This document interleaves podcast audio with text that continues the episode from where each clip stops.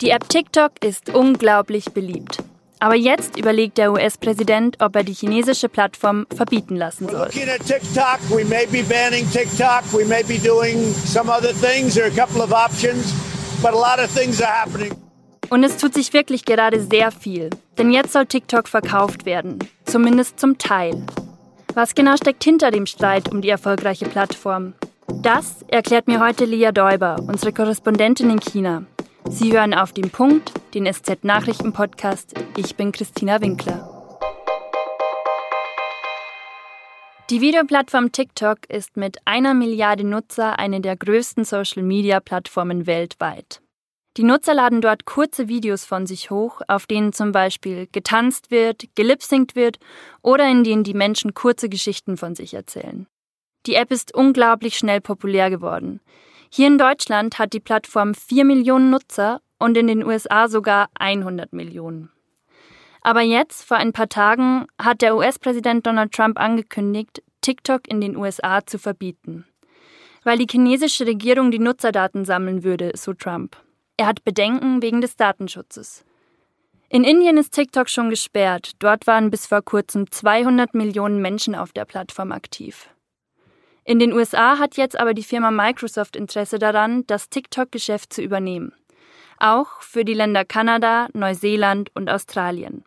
Damit werde Microsoft im Social-Media-Bereich schlagartig auf Augenhöhe mit den Giganten Facebook oder YouTube. Gerade gehört TikTok der chinesischen Firma ByteDance. Wie eine App mit unterhaltsamen Videoschnipseln plötzlich zum Politikum wurde, darüber habe ich mit Lia Däuber, der SZ-Korrespondentin in China, gesprochen. Lea, Trump will die App verbieten lassen, weil er Sicherheitsbedenken hat und meint, dass die chinesische Regierung so Daten sammelt. Inwiefern hat denn die chinesische Regierung Einfluss auf ByteDance? Ja, dahinter äh, stehen ja im Prinzip zwei Fragen. Einerseits äh, kann die chinesische Regierung eben TikTok zwingen, ähm, Daten herauszugeben.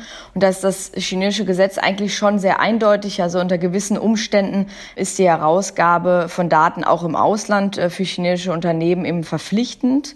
Das ist also ein Punkt. Und der zweite wäre dann, hat die chinesische Regierung Einfluss auf ein Tech-Unternehmen hier in China? Und auch da ist die Antwort eigentlich ganz klar unabhängige Unternehmen, auf die die Partei hier in China keinen Einfluss hat, gibt es de facto nicht. Also von Alibaba bis Tencent, die größten Tech-Unternehmen hier in China, die müssen sich natürlich der Partei unterordnen.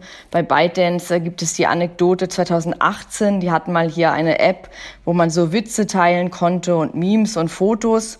Und ähm, da haben sie dann einen übergebraten bekommen aus Peking und äh, über Nacht ist diese App eben eingestellt worden und der Gründer äh, hat sich äh, entschuldigt, hat gesagt, man hätte die sozialistischen Kernwerte aus den Augen verloren. Also es ist, glaube ich, schon ein Beleg dafür, dass man eben nicht frei ist hier in China als Unternehmen und auch nicht als Tech-Unternehmen. In China gibt es das Sprichwort, Schweine haben Angst, fett zu werden, weil je größer man wird, je einflussreicher man eben wird, desto äh, größer dann eben auch der politische Einfluss. Und das gilt sicher auch für ByteDance.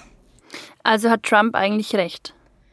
Oder das wäre mir jetzt ein bisschen, das wäre mir jetzt ein bisschen pauschal gesagt, dass Trump äh, recht hat. Ob man jetzt wirklich konkrete Belege hat oder ob es doch eine populistische, ja, eine populistische Maßnahme ist, die Donald Trump da jetzt eben verfolgt, um politisch äh, im Wahlkampf Punkte zu sammeln. Ich glaube, äh, das ist sicher auch ein Teilgrund. Man hat jetzt in den letzten Wochen gesehen, China wird jetzt wieder zu einem der äh, Kernthemen im Wahlkampf. Donald Trump spricht wieder vom China-Virus, vom Wuhan-Virus. Er ist eben innenpolitisch durch äh, das Coronavirus wieder massiv unter Druck geraten. Und äh, ich glaube, das ist natürlich auch ein Teilaspekt, warum jetzt TikTok wieder auf der Tagesordnung steht. Jetzt kennen ja viele Menschen TikTok, aber wenige kennen nur ByteDance, was dahinter steckt. Also wer ist denn eigentlich ByteDance? Ja, ich glaube, grundsätzlich kennen einfach in Europa wenig Menschen äh, chinesische Unternehmen und so ein Gigant äh, ist eben auch ByteDance hier in äh, China 2012 gegründet von einem sehr jungen Unternehmer. Ich meine mal gelesen zu haben, dass er von Anfang an gesagt hat, er will Google schlagen. Und wenn man zumindest hier auf das Geschäft in China guckt, dann ist ihm das auch gelungen. Er hat angefangen mit so einer Nachrichtenplattform, äh, die heißt Toutiao Und es ist hier die, ja, eine der bekanntesten Nachrichten-Apps eigentlich. Die verschiedenen Apps, die, die, die ByteDance mittlerweile anbietet, wird irgendwie von 800 Millionen Menschen äh, hier auch genutzt. Also es ist wirklich ein absoluter Tech-Gigant in diesem Bereich hier in China. Mittlerweile wird das Unternehmen auf über 75 Milliarden Dollar Wert auch geschätzt und gilt als das größte Einhorn, also einer der größten Start-ups äh, weltweit überhaupt. Und äh, in China kennt das Unternehmen jedes Kind.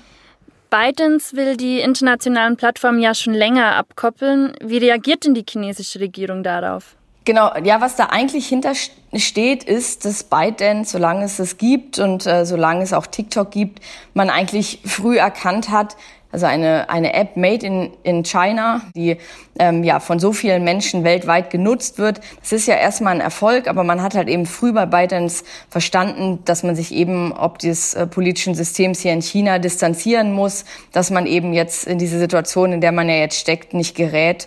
Erstens zu diesem geopolitischen Spielball zu werden, aber eben auch die Vorwürfe, dass man ja politisch zensieren würde und so weiter. Also das war, glaube ich, einfach bei ByteDance früh klar, dass das möglicherweise ein Problem sein wird und deswegen hat man sich da so früh ähm, distanziert.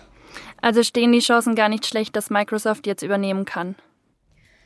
Gut, TikTok ist natürlich in einer maximal schlechten Ausgangslage und äh, jetzt kommt ein Unternehmen und sagt, wir haben die Unterstützung der amerikanischen Regierung, wir sind interessiert an einem Kauf.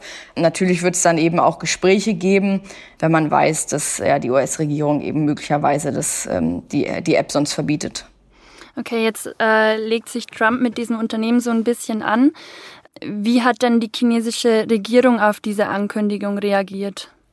Ja, die Chinesen toben natürlich oder die chinesische Regierung äh, tobt natürlich und äh, spricht davon, dass äh, chinesische Unternehmen einen fairen Zugang haben sollen zum amerikanischen Markt. Das ist natürlich, wenn man hier nach China guckt, relativ dünnes Eis, weil ja ausländische Tech-Unternehmen, äh, so wie viele andere Unternehmen auch hier ähm, ja ausgesperrt sind. Tech-Unternehmen vor allem seit mehr als einem Jahrzehnt sind eigentlich die großen äh, Unternehmen, Facebook, Twitter, Google und so weiter hier ähm, alle gesperrt, also können sozusagen ohne technische äh, ja, Hilfsmittel hier nicht geöffnet, nicht genutzt werden. Also wenn die chinesische Regierung sich auf Reziprozität beruft, ähm, also gleiche faire Regeln ähm, für chinesische Unternehmen in, in den USA, ähm, dann ist das natürlich zumindest eine fragwürdige, eine fragwürdige Forderung, weil es eben in China hier auch nicht existiert. Aber wie geht das zusammen? Also Glaubt es da dann irgendjemand noch oder wie reagiert dann irgendwie auch das Unternehmen selbst drauf? Das Unternehmen äh, verbreitet natürlich hier im, im Netz auch seine Variante und sieht sich eben als Opfer von Donald Trump. Ich glaube, das verfängt immer noch bei vielen Leuten hier natürlich. Das hat aber vor allem was mit dem, ja, mit dem größeren Konflikt, mit dem andauernden Konflikt mit den USA zu tun. Und äh, ja, dass man sozusagen diesen Konflikt jetzt auch auf Tech-Ebene führt, eben in dem Bereich, wo im Prinzip der wichtigste Wirtschaftsbereich, also die Technologie von äh, künstlicher Intelligenz, eben bis zu diesem, ja, der Nutzung von, von solchen Apps, ähm, dass eben dieser Konflikt jetzt auch in diesem Bereich ausgebreitet wird, das ist eigentlich, ja, kann eigentlich wenig überraschen. Okay, vielen Dank, Lea. Am Wochenende demonstrierten in Berlin nach Polizeiangaben bis zu 17.000 Menschen gegen die Corona-Maßnahmen. Die anschließende Kundgebung besuchten sogar bis zu 20.000. Die Demonstrierenden trugen dabei größtenteils keinen Mund-Nasenschutz und auch an die Abstandsregeln hat man sich nicht wirklich gehalten. Die Bundesregierung hat das Verhalten der Demonstranten kritisiert, betont aber auch, dass friedliche Demonstrationen in Krisenzeiten wichtig seien. Vor zwei Jahren ist in Genua die Ponte Morandi-Brücke eingestürzt, eine der wichtigsten Autobahnbrücken des Landes. Dabei kamen 43 Leute ums Leben. Und danach hat die Stadt Genua auch wirtschaftliche Probleme bekommen. Deshalb sollte der Bau einer neuen Brücke möglichst schnell gehen. Und das hat auch geklappt, denn jetzt, zwei Jahre später, wird die neue Brücke San Giorgio eingeweiht. Der Stararchitekt Renzo Piano hat die Brücke entworfen und in einem Interview gesagt, im Notfall sind wir gut. Die Brücke ist also ein Symbol dafür, dass in Krisensituationen schnell gehandelt wird. Inmitten der Corona-Pandemie, die Italien stark mitgenommen hat, soll die neue Brücke ein Hoffnungsschimmer sein. Nach der Corona-Pause geht diesen Freitag die Fußball Champions League wieder weiter. Der FC Bayern könnte dann am Samstag gegen Chelsea ins Viertelfinale einziehen. Was ist von den restlichen Spielen noch zu erwarten und wieso ist jetzt ein guter Zeitpunkt, um über Gehaltsobergrenzen und Fernsehgelder zu sprechen? Darum geht es in der neuen Podcast-Folge von Und nun zum Sport. Mehr unter sz.de-sportpodcast. Das war auf dem Punkt für heute. Redaktionsschluss war 16 Uhr. Vielen Dank fürs Zuhören und bis morgen.